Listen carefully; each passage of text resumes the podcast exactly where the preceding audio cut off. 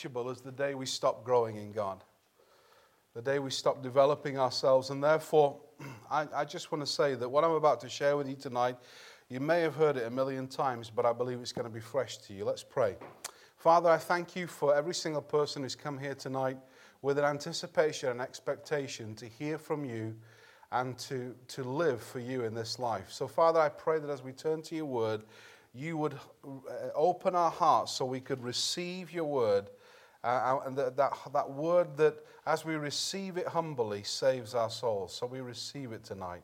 In Jesus' name. Can anybody say amen? amen? I want to share tonight under the title Word and Spirit because I believe that Holy Spirit wants to move and to impact people tonight. But I also believe that God wants us to have a, I don't want to say a balanced approach, but a sense of understanding that the author of the scripture is the Holy Spirit. That the Holy Spirit is not at odds with the scripture. The Holy Spirit is not at odds with us knowing the scripture. The Holy Spirit is not at odds or in any way against us gleaning wisdom from the Bible. And sometimes in Christianity, in Christendom, there seems to be an either or. There seems to be a situation where some churches emphasize the word, some individuals emphasize the word, some individuals emphasize the spirit, and some churches emphasize the spirit. but I want us to be a word and spirit church. I want us to be a, a church that highly honor and receive the word of God because that was the letter that the Holy Spirit wrote to us as believers. And I also want us to honor the presence and power of the Holy Spirit amongst us. I want us to be more and more a word and spirit church. I want to share with you something that uh, you may be familiar with. It was a prophecy by Smith Wigglesworth that uh, is attributed to him that took place in 1947. And I researched into this prophecy more this week. The reason being is some, a colleague of mine once said to me when I was getting really excited about this prophecy, what God was uh, just, I'd, I'd found this prophecy and I was really excited about it. And you know, sometimes there's, there's people who love to pour cold water on your enthusiasm, isn't there? Oh, so I remember this colleague of mine saying to me, Well, it wasn't even Smith Wigglesworth who wrote that, you know, and, and I thought, Thank you for blessing me. Anyway, so I did a bit more research into it because it's important that we uh, get our facts correct. And what I found is that, and I haven't got all my notes with me tonight, so I'll try and remember as best I can. I'll give you more details if you want. Basically, um, the reason why people have suggested that the prophecy I'm about to share with you wasn't in Smith Wigglesworth attributed to him is because in the collection of his life works that were put together by a man called Roberts Liardon, this prophecy is not in those works. But if you know anything about history, there's always more than one source, isn't there? And um, what I would say is that it's clear from my own study that this prophecy was given one week before Smith Wigglesworth went to be with the Lord. One week before he went to be with the Lord in his 80s. And he gave this prophecy at a, a, a, whole series of meetings. And his friend, who later wrote a biography of Smith Wigglesworth, wrote the prophecy down, and it's attributed to him. And it's significant because it was, it was spoken and then written down in 1947. And Smith, in this prophecy that the Holy Spirit gave him, he goes on to talk about different phases of, of, of God moving in the church in this nation and moving in the world in this nation, particularly in the church. So let's just let's have a look at it. So he's speaking in 1947, and he says this during the next few decades, there will be two distinct moves of the Holy Spirit across the church in Great Britain. The first move will affect every church that is open to receive it and will be characterized by a restoration of the baptism and gifts of the Holy Spirit. Let's just pause there a minute. This first move happened in the 1960s. It was called the charismatic renewal when people were coming out of probably what you would call established churches and or they were still in established churches and stayed there, but they got baptized in the Holy Spirit and they started to speak in tongues and move in spiritual gifts in a powerful way. And actually, some denominational churches threw people out as a result, particularly the Brethren Church and others. Um, we have, have a number of uh, men that I'm aware of that were thrown out of certain churches because they practiced uh, believing and, and being baptized in the Holy Spirit and moving in spiritual gifts. So that happened. Then it goes on to say this the second move of the Holy Spirit will result in people leaving historic churches and planting new churches. And that happened from the 1970s. History, not just church history, but secular sociological uh, uh, articles and history says that one of the big moves of spirituality in the church were people in the 1970s and 80s through what was called the house church movement coming out of established churches and planting new churches where they had freedom in worship where they could believe in not in a uh, the, the, the queen is the head of the church, but actually Jesus is the head of the church. And we've got ministries, apostles, prophets, pastors, teachers, evangelists that work to serve the church and bring the church into maturity. And all these sort of revelations were hitting the church afresh. They'd been there before, but they were hitting the church afresh in this nation. And many amazing men and women planted new churches, and this new move was established. And actually, that new move is, is where this church came out of. It was called the New Church Movement in this nation. And this church was planted at, uh, around you know, a few years after that move started. Okay, so in the duration of each of these moves, the people who are involved will say this is the great revival. But the Lord says, no, neither is this the great revival, but both are steps towards it. When the new church phase is on the wane, that means it's, it's, it's not as potent as it was the new church phase, people were planting churches left, right, and center in this country in the 1980s, the 1970s, and it started to be on the way, and as different kinds of churches came into being, you had mega churches start in different cities, and all sorts of different changes were taking place in the church. So when this second move was on the wane that did so much good for the church in our nation, this is what Smith said would happen by the Holy Spirit. There will be evidenced in the churches something that has not been seen before a coming together of those with an emphasis on the Word and those with an emphasis on the Spirit.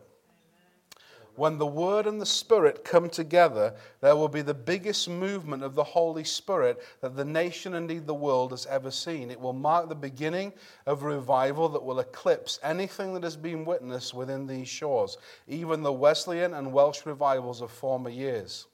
The outpouring of God's Spirit will flow over the UK to mainland Europe. From there, we'll begin a missionary move to the ends of the earth. Every time I read this, I get the shivers, you know what I mean? because this guy, under the inspiration of the Spirit, prophesied the, the first two moves of God that happened in the 20th century from the 1960s onwards. But this last one is still to happen.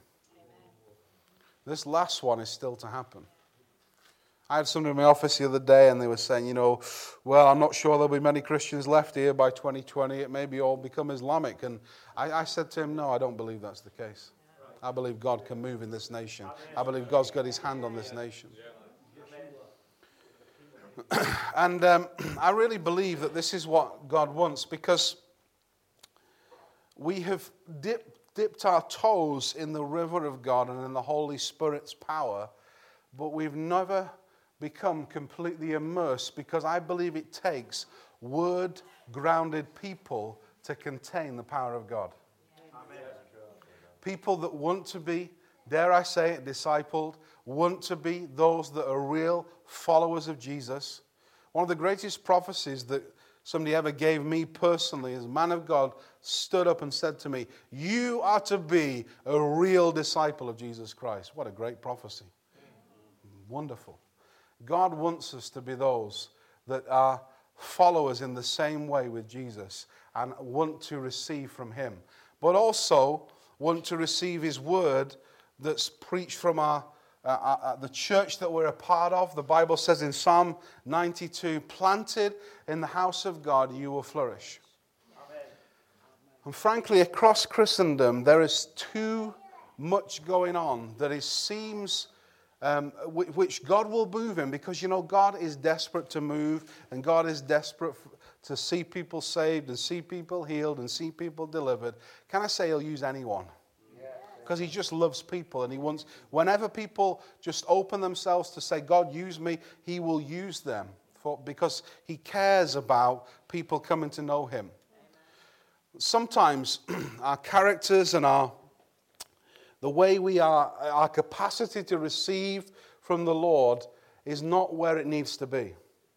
And God wants us to be those that, that are formed and fashioned not only by our encounter with the Holy Spirit, but by the Holy Spirit holding onto our shoulder and pointing out wonderful things in the Word of God Amen. that we can build into our lives. God wants, I believe, the most powerful people on the face of the earth to represent Him. But powerful people have to be stable people. And I'm saying that for myself too. Powerful people have to be stable people. And we cannot become stable in our own strength. We have to let the Word of God ground us in the right sense into a place where we are thinking like Him, speaking like Him, loving like Him, and seeing the world and seeing ourselves and seeing people like He sees them. I believe that's where God wants. There's people that are, there's a coming together of the Word and the Spirit. There's as much excitement and enthusiasm to sit under the preached word and respond to that as there is to see a move of the Holy Spirit and people fly across the room. I'm looking forward to flying across the room. Amen? I'm looking forward to that. I, I, believe, I believe this. This is conjecture, but I believe before the fall, Adam flew. I really believe that. I, I, I, believe that. I believe that, that, that, there's things in God that are, are part of our spiritual heritage. We've not even hit the tip of the iceberg. But God wants us to be so, so grounded in wisdom by the Spirit, by the Word. That we'll not be easily moved when the persecution comes, when the, when the offense comes, when somebody says something to you that you do not like. And even though you move powerfully in God, you get, we get offended and we decide to shipwreck our faith in that moment. And we, it takes three, four years to recover. God wants us to get healed up on the inside through an encounter with His Word, an encounter with His Spirit that brings more of a stability into our lives. God wants us not to go up and down, but go from glory to glory. And sometimes it may be glory to glory like that, but you're still going in the right direction. And why can't I go like that, glory to glory? Well, you're still making progress. But, but this, what is this about? Looks like a snake, doesn't it? Oh, sorry, I won't go there. But it's a different, it's a different influence, isn't it? Okay? God wants us to find a place of stability in His presence and His word. And I, am not saying this to offend anybody or condemn anybody, but I believe the Holy Spirit wants to convict us that time is short, brothers and sisters. Amen. God has an assignment for us. He wants us to be a generation where the Word and Spirit come together and where we see great things happen in our day. Amen? Let's just look at a few scriptures. John 16, if you've got a Bible, you can turn to it. John 16, 13 to 15. I think I may turn to it. It's all right having all this technology, but I just like books as well, do you? Uh, I'm just, I do like books. Thank you, Father. John 16. Thank you, Jesus. John 16, verse 13. This is Jesus speaking about the Holy Spirit. However, when He, the Spirit of truth, has come, He will guide you into all truth. Can I, can I just say what truth is? It's reality. Look, if you study the word truth, you get to the word reality. The only real reality is in God, not in the circumstances, not in our emotions, not in what's been done to us or not's been done to us. The reality is in God. The truth is in God. Amen? However, when he, the Spirit of truth, has come, he will guide you into all truth. For he will not speak on his own authority. That's interesting, isn't it? Yeah. This is the powerful Holy Spirit. I mean, the Holy Spirit's the one that was, was there to brood over the earth and bring creation to, into being. Yeah. The Holy Spirit's the most powerful spirit in the universe, and yet he doesn't speak on his own authority. Right. He recognizes the need for community. He recognizes the need to be in a place where he is both not just the influencer, but also the one who is influenced. Yes. He has the Father and the Son. And he willingly submits and serves them, and they willingly submit and serve him. There's an authority that comes with power. Yeah. And it comes in this way. He doesn't speak on his own, he doesn't speak the first thing in his, in his head, he speaks only what he hears. It goes on, it says, For he will not speak on his own authority, but whatever he hears, he will speak, and he will tell you of things to come. He will glorify me. This is how God gets glory. For he will take of what is mine and declare it to you. All things that the Father has are mine. Therefore I said that he will take of mine and declare it to you. God does not get glory in us being weak and ineffective.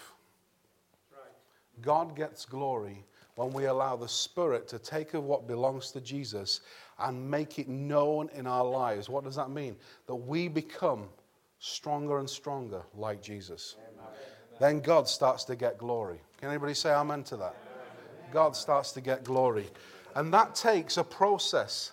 There's not going to be one moment in your life where suddenly you wake up in the morning and you are the next glorious, you know, magazine endowed preacher pulling in crowds of 50,000 people. You know what?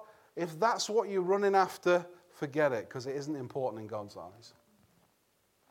What is important is this is that you and I fulfill the particular race, we're going to go on to it, the particular race that God has called us to. And to do that requires us to uh, submit to God's process of letting the Spirit and the Word work on our lives, not just going from event to event and thinking by somebody laying hand on me, it's going to all change. That may be a springboard and a kick, kickboard to get going. It may be a powerful encounter, but if you don't build on that encounter with the daily process of enjoying the presence and the Word of God, then what will happen is this you'll drift away, as I said this morning. This is tough stuff, isn't it?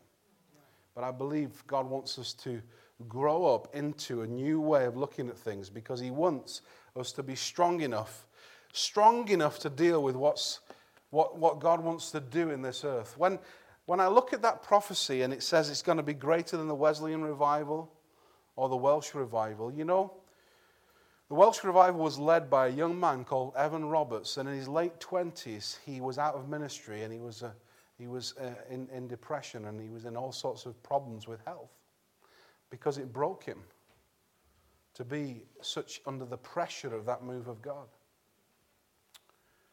And I believe that God wants to so build strength into us as his people that we can realize that the mission we have is not a sprint, it's a marathon. And that God wants us to be hidden in his presence daily in His Word daily so that we can become the awesome people God wants us to be and become the awesome church God wants us to be in this world. Amen? Amen.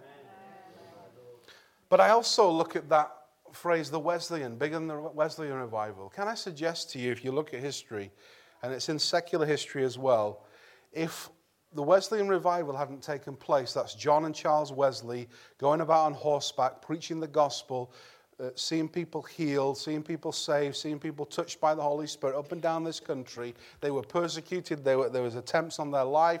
The, the religious people kicked them out of churches. All sorts of stuff happened to them. But let me say this to you.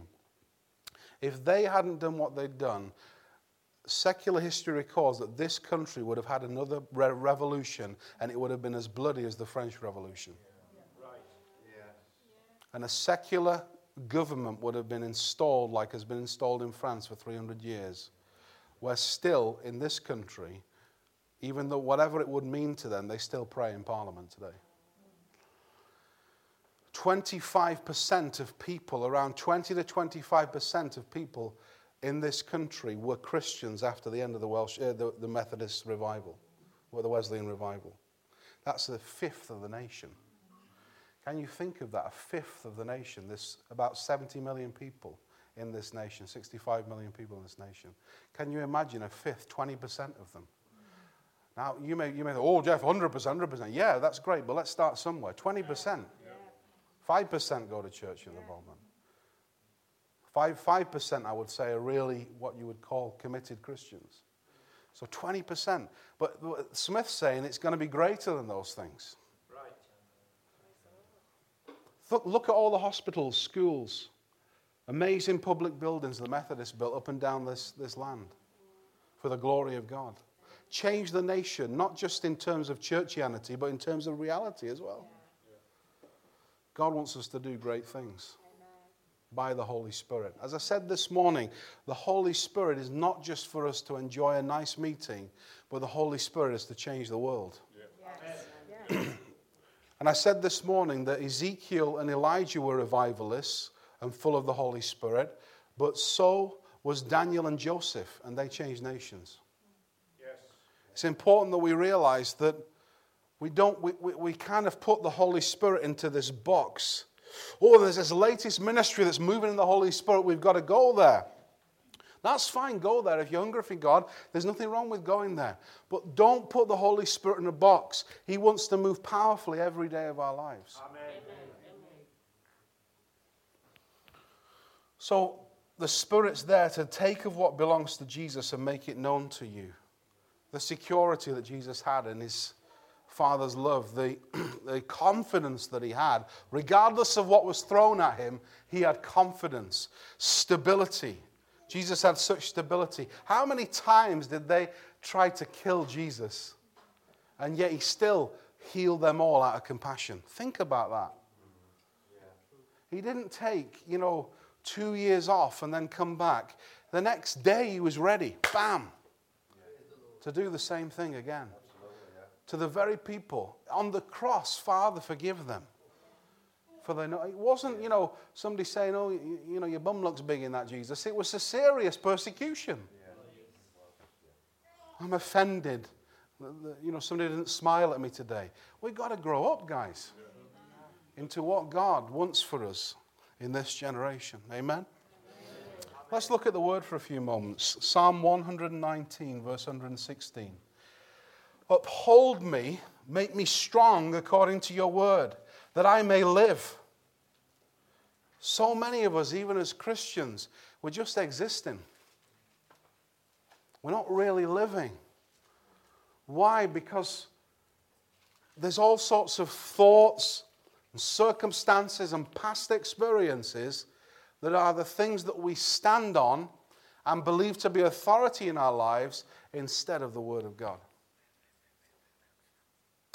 And I want to say, and I, I, want to be in that place as well, where the only authority that makes me stand, the only influence that is the final authority in my life, is the Word of Jesus, the Word of God. Can you say amen to that? Amen. Uphold me according to your word that I may live, and do not let me be ashamed of my hope. Powerful. Here's another one Psalm 138, verse 2. I will worship towards your holy temple and praise your name for your loving kindness and your truth.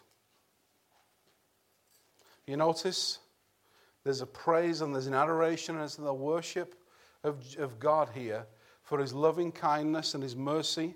I believe that represents the work of the Holy Spirit, the Spirit of grace. But also, there's a praise for the truth. There's a praise for the Spirit and there's a praise for the Word. There's a focus on the Spirit and there's a focus on the Word. What else does it say? For you have magnified your word above all your name. Some translations say you have magnified your word and your name together. The point is this God thinks highly of his word. Amen. Can I say that God thinks highly of his word? Amen. God thinks highly of the scripture. And if we don't think highly of that, I'm not sure we'll, we'll, we'll get to be those that he shares his secrets with if we don't value what he values. Right. Please hear my heart. I'm not saying this to cause anybody feel condemned, but I really believe that God wants to share his secrets with every single person who wants to open their heart to Him. But He wants us to value what He values. It says about David, he was a man after God's own heart. And it said this He said, He loved righteousness and hated wickedness. In the Psalms, he cries out, he says, I, I love what you love, God. I hate what you hate. There's no middle ground. For you have magnified your word above all your name. That means this that in the word, God wants to pour into you an identity that's entirely godlike. He wants to pour that into you from the word. So you see yourself the way he sees you through the Word of God, the promises of the Word of God, the prophecies of the Word of God. It will take a desire. You say, Well, I don't think I even have that desire. Like I said this morning, some people say, I don't have the faith. Well, ask for it. Ask for a desire for the Word. We say, Well, I'm not a very good reader. Well, ask somebody to help you be a better reader. And while you're doing that, let us get the Word on audio for you. I know I've said this before, but whatever excuse can be there, I believe we can get it out of the way so you can become all that God wants you to be. Let's have another one quickly. Proverbs 4 20 to 27. This is a powerful proverb, and it's like the Father speaking through the word to you and me as his children, as his sons and daughters. My son, give attention to my words. Incline your ear to my sayings. Do not let them depart from your eyes. Keep them in the midst of your heart, for they are what? Life to those who find them, and health to all their flesh. Goes on, he says, Keep your heart with all diligence, for out of it springs the issues of life. And how do we keep our heart? It tells you here Put away from your, you a deceitful mouth and a put perverse lips far from you. Let your eyes look straight ahead and your eyelids look right before you. Ponder the path of your feet and let all your ways be established. Do not turn to the right, we just heard this, to the right or to the left. Remove your foot from evil or dysfunction. Amen. How do you do that? Well, we're going to look at one more scripture. Go to Hebrews chapter 12. This is in the Living Bible, but it'll be similar in your translations. It says, Since we have such a huge crowd of men of faith watching us from the grandstands, let us strip off anything that slows us down and holds us back, and especially those sins that wrap themselves so tightly around our feet and trip us up, and let us run with patience.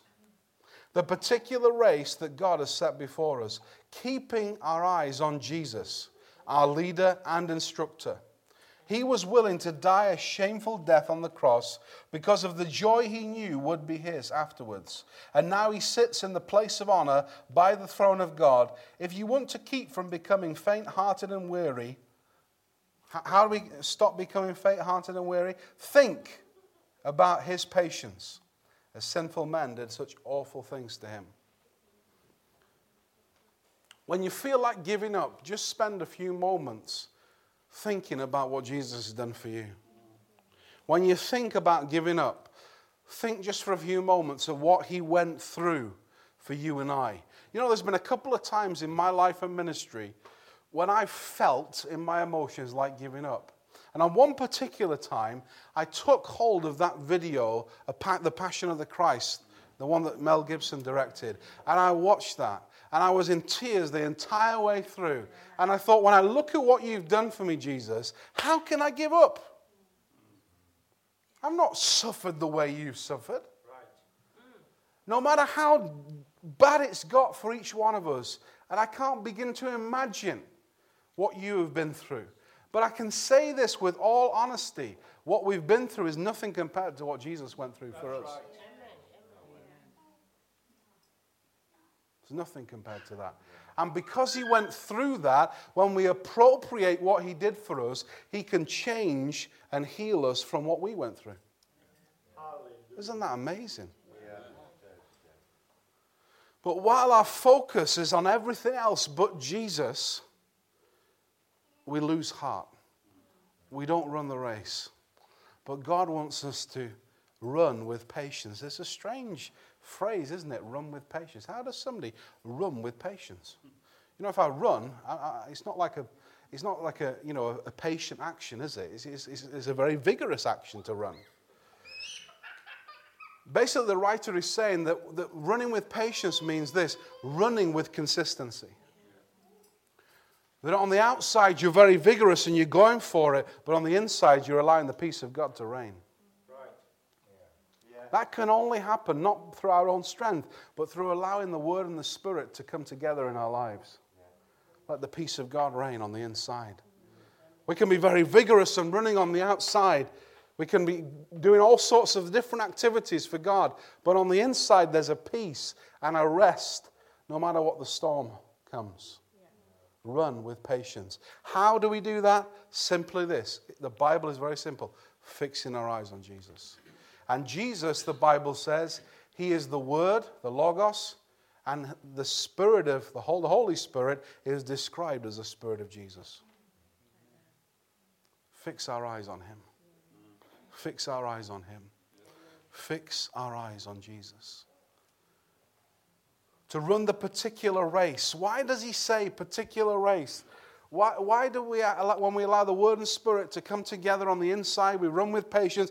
There's a particular race. He's saying, don't look to the right or the left. Don't look and compare yourself with the person next to you, how that person's doing. Are they doing better than you? Are they doing worse than you? Uh, uh you know, are they, are they a hypocrite or not? Are they condemned or not? That's irrelevant. You run your particular race. This is not individualism. It doesn't mean that you don't care for anybody, but it means you can care for people, but don't compare yourself with other people. Because you've got a particular race. And because of our Western culture, particularly, there'll be some people that feel, well, my race doesn't seem that good compared to somebody else's race. I would like their race. The problem is when you start to step on their race, you can't run anymore because it's not your particular race. Come to a place in God by His Word and the Spirit where you find a contentment in being you. Wow, some nice big fireworks there. Where you find a contentment in being you in God. Well, you're not trying to strive to be somebody else. You're not trying to strive to be Bill Johnson, Benny Hinn, or Reverend Billy Boosbush. You're not, you're not trying to be anybody but you. Enjoy being you. Let God move through you. Run with patience. I want to read this to conclude the message in a different translation. But here's two marathon runners for you. Just to lighten the mood. Forgive me.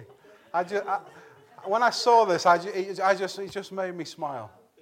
Because even though it's, it's such a funny photo, here's two marathon runners.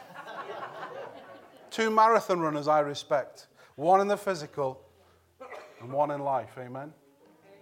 Two marathon runners. But let's look at this in a different translation. Hebrews 12, 1 to 3. As for us, we have, all, we have all of these great witnesses who encircle us like clouds, each affirming face reality. So we must let go of every wound that has pierced us and the sin we so easily fall into. Just let it go. Let it go, let it go.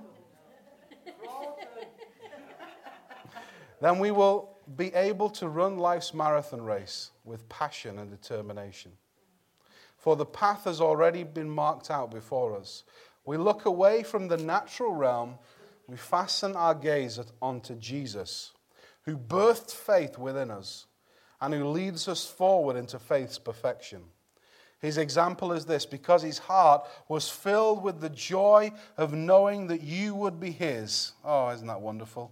He endured the agony of the cross and conquered its humiliation and now six, sits exalted at the right hand of the throne of God. So consider carefully how Jesus faced such intense opposition from sinners who opposed their own souls. Think about that. When people oppose you, they're opposing their own souls. So that you won't become worn down and cave in under life's pressures, forgetting your destiny. Wow. Enough said, huh? Powerful. Stand with me, would you? Just close your eyes in His presence.